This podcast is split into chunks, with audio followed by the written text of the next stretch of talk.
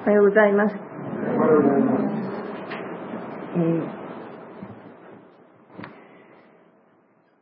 ー、アドベントの時に、えー、礼拝に、えー、出席させていただいて感謝いたします。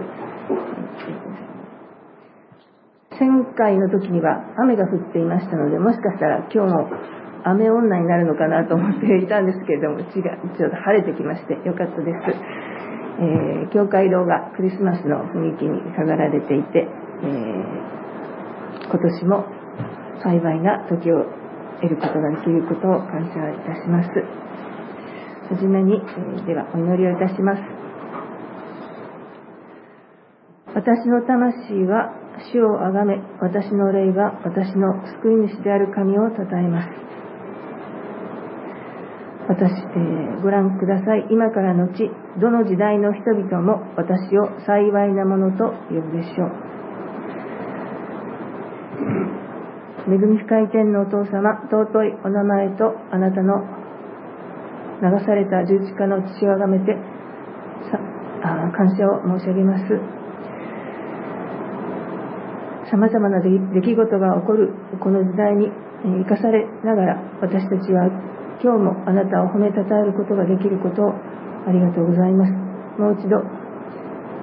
救いの恵みを固くしていただき、私たちを常しえまで導かれるあなたをこのところで崇めさせてください。今日もご精霊が豊かにお働きになって、御言葉をどうぞ乾いていらっしゃる一人一人に豊かにお届けくださいますようにお願いします。地上で御心が行われるようにヨダニ教会を通して主の御心が行われどうぞ福音が豊かに述べ伝えられることができるように教会を祝福してなお用いてください。はじめにあたってイエス様のお名前によってお祈りいたします。いつもこちらに来させて来させていただいてあの本当に豊かな祈りが捧げられているのに私が恵まれて教えられていることを感謝していますえー、今日のお読みいただいた46節からのところに、えマリアの賛美が、あの記されています。ご存知のようにマグニフィカートと呼ばれているあのところなんですけれどもそれは主をあがめという言葉がそのあがめるここで使われているこう拡大されるように主の皆が拡大していくようにというそのところからあのこの詩についてそう呼ばれています。つまり、えー、マリアのこの賛美は、えー、もうちょっと身近な言葉で言い換えると私の生き方生活を通して神様が拡大して見せられるようにというそういうあの祈りであるわけです。ということは私たちの生活自身が神様がどういうお方であるかというものをこう拡大鏡のようにしてあの見せるためにあるということを自覚させられます。で主の祈りの皆を崇めさせた前の崇めとはこの言葉は違う言葉がもともとの言葉は使われています、えー、主の祈りの皆を崇めさせた前は、えー、聖なるものあなたの皆が清いものとしてくださいという言葉が使われているんですけどもこちらは拡大されますようにというそういう祈りと願いが込められた言葉です。私が進学校に、えー、おりました時のあの1年下に下級生が入ってきた時に、えー、その姉妹は今四国であの伝道隊の中で奉仕をしておられますけれどもあの新入生の挨拶か何かの時にこのマグニフィここのえー、マリアの賛歌をですねあの暗唱なさってみんなに披露してくださったのを覚えています、まあ、女性にとってはこう女性が歌った歌ということであの心惹かれるところがあるのだと思いますが、えー、皆様の愛称愛称聖句また暗唱できる聖書の箇所はどのくらい、えー、おありでしょうか、えそれをもってあの慰めと励ましと力を受けることができることは幸いだと思います。で、え今日はそのマリアの賛歌を読んでお読みいただいたんですけれどもその印象付きの聖書をお持ちの方はそのえー、小さい文字で出てるその46節の解説のあたりにあの第一サムエルの2章の1節から10節のところがあの書いてあると思いますそこは何が記されているかというと、えー、預言者サムエルの母のハンナの祈りがあの記されているところです。であの内容はちょっと似てる重なる部分もあるんですけれども全く同じというのではありません。しかしこのマリアがこの賛美をこちらのですね新約のマリアが捧げたその賛美の元にはもしかするとこの旧約のハンナの祈りが土台にあってそれがまあ記憶に残っていてそこから生まれた可能性もないではないわけです。でそのハンナのことをちょっと最初にお話をさせていただきます。で旧約サムエル1の、えー、2章の方ですね。そちらのハンナは、えー、もうご存知の方が多いと思うんですが、えー夫にとても愛されていたんですね。もう10人の女にも勝るよあなたはと言って言われるほど愛されていたんですけれども、まあ、残念ながら子供がなかったということであの他のあの女性の方から非常にこう蔑視されていたというか下に見られていって非常に辛い思いをしていた女性だったわけですね。でしかし神様の宮に行って祈ってそこで確信を得てそしてあの神様がくださる子供は絶対あなたに捧げます。その与えられた子供は捧げますと言ってあの祈って帰ったわけなんですね。でするとその祈りが聞かれて約束を与えられてその通りにその男の子が与えられます。で彼がサムエルとなっていくんですけれどもその子は3年間あ3年間じゃないですね。血離れするまでお乳を飲まなくてよくなるまではそのハンナのもとにあってそれからその祭祀に仕えるために本当に捧げられていきました、えー、その時に祈った祈りがその第一サムエルの2章のところに書かれているんですけれども、えー、神様を褒めたたえてそして、えー低く見られていたものを、まあ、高く引き上げてくださるというような祈りを捧げていくわけなんですね。で彼女の場合は子供が欲しかったのにできなかったけれどもその祈って、まあ、神様がそのように導かれて子供が与えられてでもう本当だったらもう取っておきたいような子供なんですけれども神様としっかり約束をしていたのでその時が来て、えー、血離れしたらもうもう帰ってこないんですね。もう捧げ捧げてしまうので帰ってこないんですけれどもその約束通りその誓いを果たして、えー、行ってそしてそこでもう一度祈った祈りが2章のところに出てきています。でこの姿勢を見るときにハンナという人はあの自分の願いで、まあ、あの子供が欲しいと、ね、祈ったかもしれませんけども結局は神様の境のために、えー、自分自身とそして与えられた家族を捧げていきますというそういう祈りをしているわけです。ですからあの勝手気ままに自分の願いをこの世で実現してほしいというよりは神様の御心がなっていくために私は捧げて仕えてきますという祈りを、まあ、その中で捧げているわけなんですね。で逆に言うと神様はこの救いの歴史を進めるために必要な人物をいろんな境遇のもとに置かれてですね整えてその神様の御用のためにお持ちになるということがあの見えてきます。ですから私たちがいろんな環境の中に置かれまた苦難を通されたとしてもですね神様のご支配がある中ではそれはあ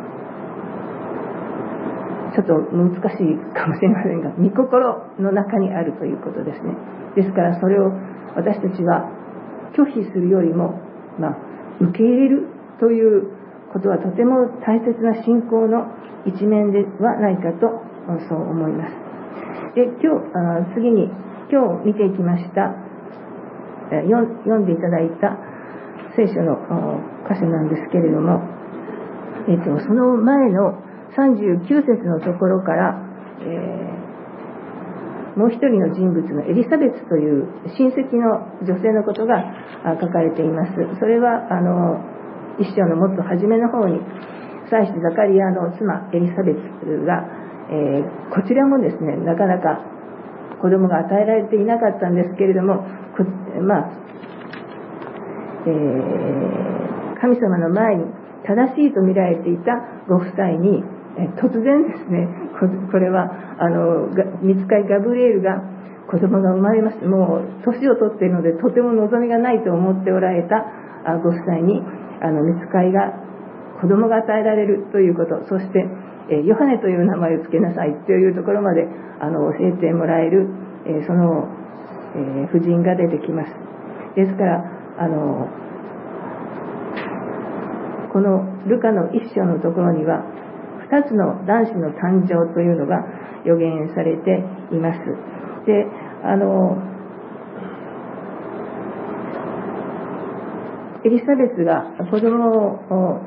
が与えられて、というかまだ体内にいる時、6月の時に、あのですね、そのマリアがそこのところに行くんですけれども、あの、このエリザベスとマリアの出会いっていうのはまた素晴らしい信仰者の出会いなんですね。親戚であったので、まあ、お互いの今までの話をしてお互いにこう、和んでですね、お疲れ様、よかったね、大変だったねっていうことのあの話ももしたでしょうけれども、この聖書に書かれているのは、その2人ともですね、神様はなんと素晴らしいんでしょうかということと、そして聞いて信じる人の幸いと、そして、えー、神様に導かれている私はなんと幸いなものでしょうかという、この2人とも、私たち、その神様のもとにあって私たちは幸いだということを、こう、親戚関係の中で分かち合っているんですね。ですから、この親族関係は単なる血縁ではなくて、信仰によって導かれて、そして、あの、神様をしっかりと見上げているというところが非常にあの特徴的であると思います。あのしかもですね、この今から2000年前、さっきのハンナの話は今から3000年前の話ですけれども、えー、このエリザベスとマリアは今から2000年前の話です。で、このエリザベスの方は今も申し上げましたように、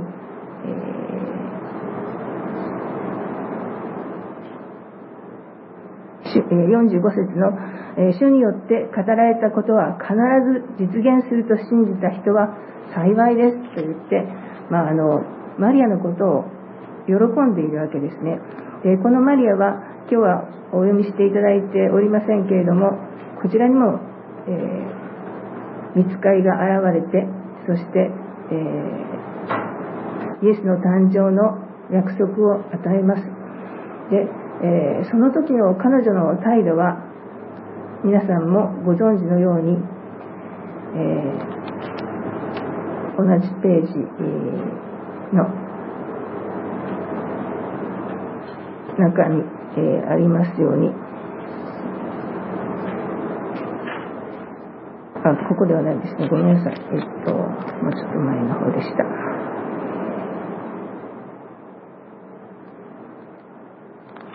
その、私は主のはしためです。どうぞあなたのお言葉通り、好みになりますようにと、あの、突然の動きに対して、このように応えることができる信仰を彼女は、まあ、持っていたわけなんですね。でこれ自体があのとてもあの驚くべきことではないかと思います。頭人間の頭で理解しようとしたらとても無理だったんですけれども彼女は、えー、この時14歳ぐらいでいなかったかと言われていますから若いんですね。経験が少ないと思います。しかしえの自分が受けた神様の導きに対してもう非常に大胆に信仰を持って答えます。つまり、えー、それまで彼女がどういう礼拝の仕方をしていたのかは、まあ、分かりませんけれども神様が素晴らしいということとそして私はいつでも神様に身を捧げていこうという決心をができていたということが、まあ、見えてくるのではないかと思います。でその旧約のまだ聖書自体が整っていない時代ですよね。あの39巻これだけですっていうのがまだ言われていない旧約の時代であの彼女のその伝えられてきたことを聞いて信じた信仰の中に非常に確かなものがあったのとおそらくその安息日ごとに御言葉を聞いていたとは思うんですけれども日ごとにその神様の約束を信じて神様を見上げるという訓練は彼女自身にあったからこそこの急な訪れに対応することができたのだと思うわけです。で先週ある先生があのお話しされているのを聞いたんですがアメリカにあのサドルバック教会という有名なサンフランシスコの方ですかねあの大きな教会があります。でそこはとても何万人とかいう大きな教会なので奉仕者もいっぱいいるようですけれど年に一度その奉仕者のを慰労するための集いがそのその人たちだけが集まるあの集いがあったんだそうです。でそこの主幹の先生がそこでメッセージをされた時に私は皆さんに大変いろんな奉仕を要求してきましたけれども私はそれに対してごめんなさいね大変だったでしょうというようなことは言いませんと言って おっしゃったそうです。でそれの理由はつまり奉仕をするためにはいろんな努力と忍耐とあの準備が必要で大変なんだけれどもそれを通して教会の奉仕者が作り上げられるそのために必要なことなので私は、えー、ごめんなさいと言いませんと言ってあのおっしゃったそうです。で今も、え、こちらの教会にも教会の役員の方がいらっしゃったりいろんな奉仕に預かっていらっしゃる方々があおられるわけですけれど人に見えない、え、忍耐があり苦労がありあのいろんな大変さこまごましたこととかいうことがあると思うんですけれどもそれらの一つ一つをあのやり遂げていく。その方向に自分を捧げていくことによって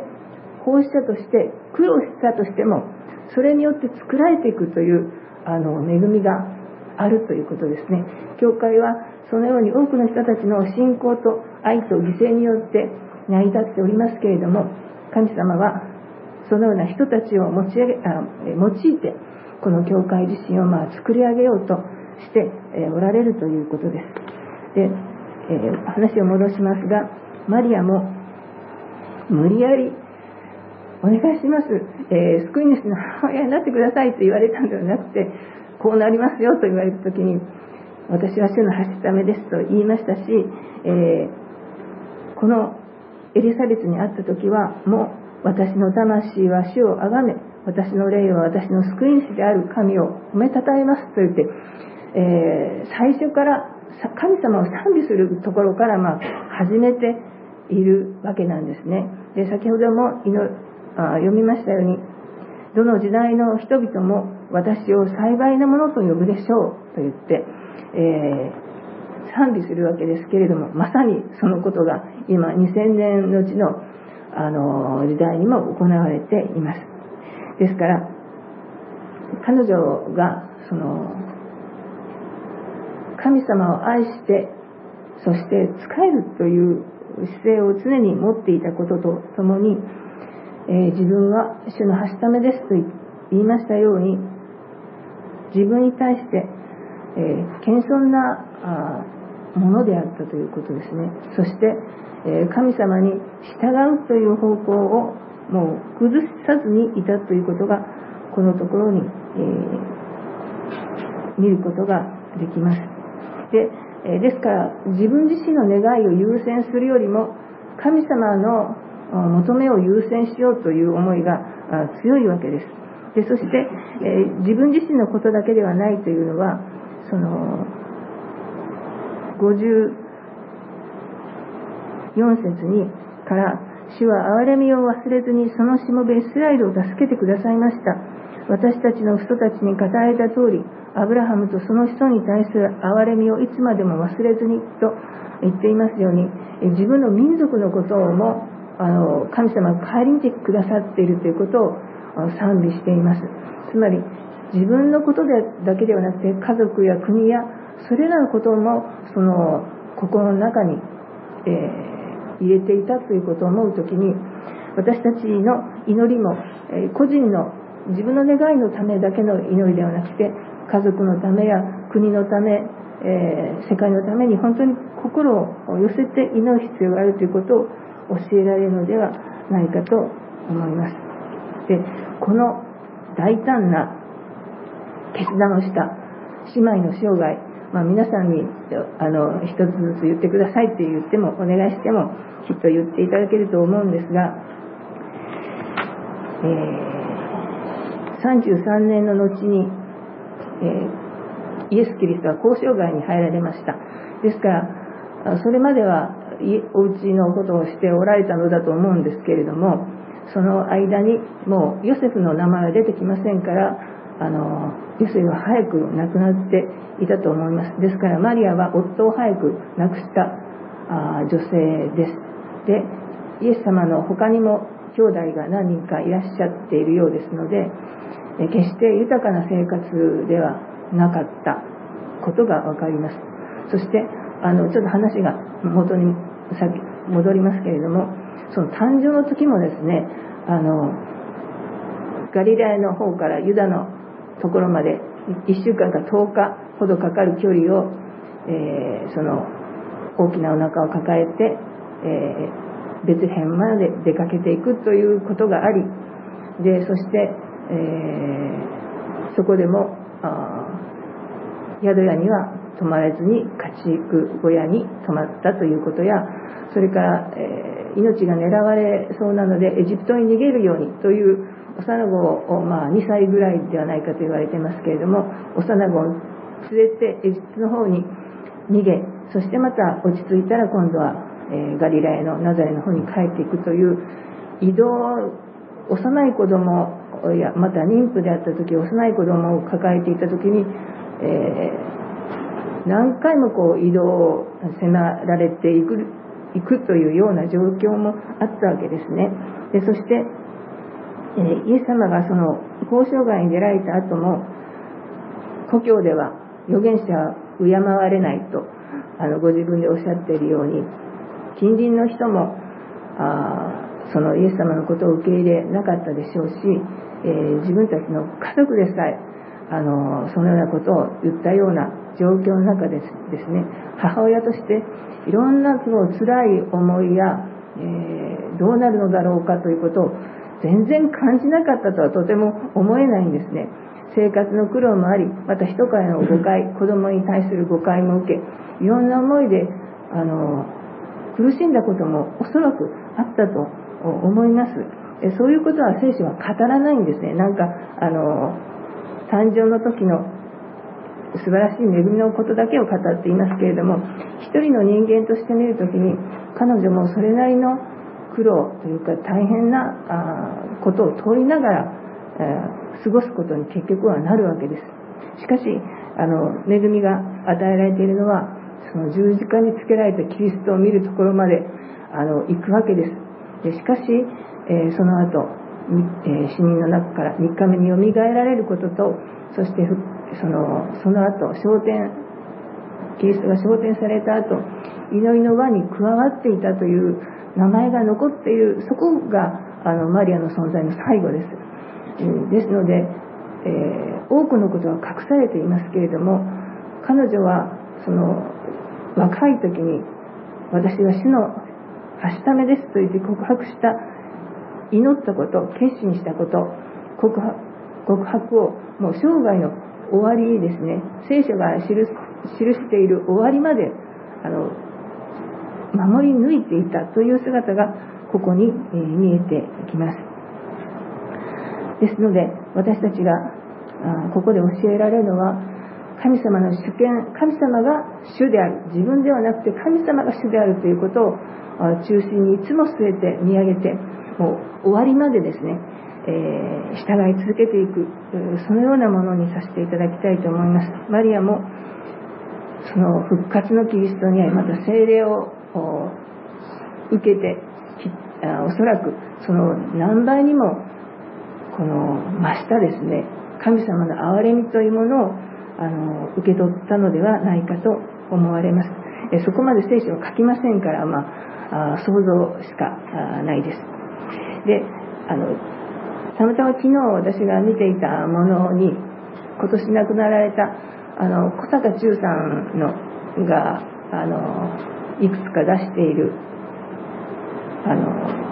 YouTube があるんですね。で、それで、あの、チューズカフェっていうのが今でも見えるんですけれども、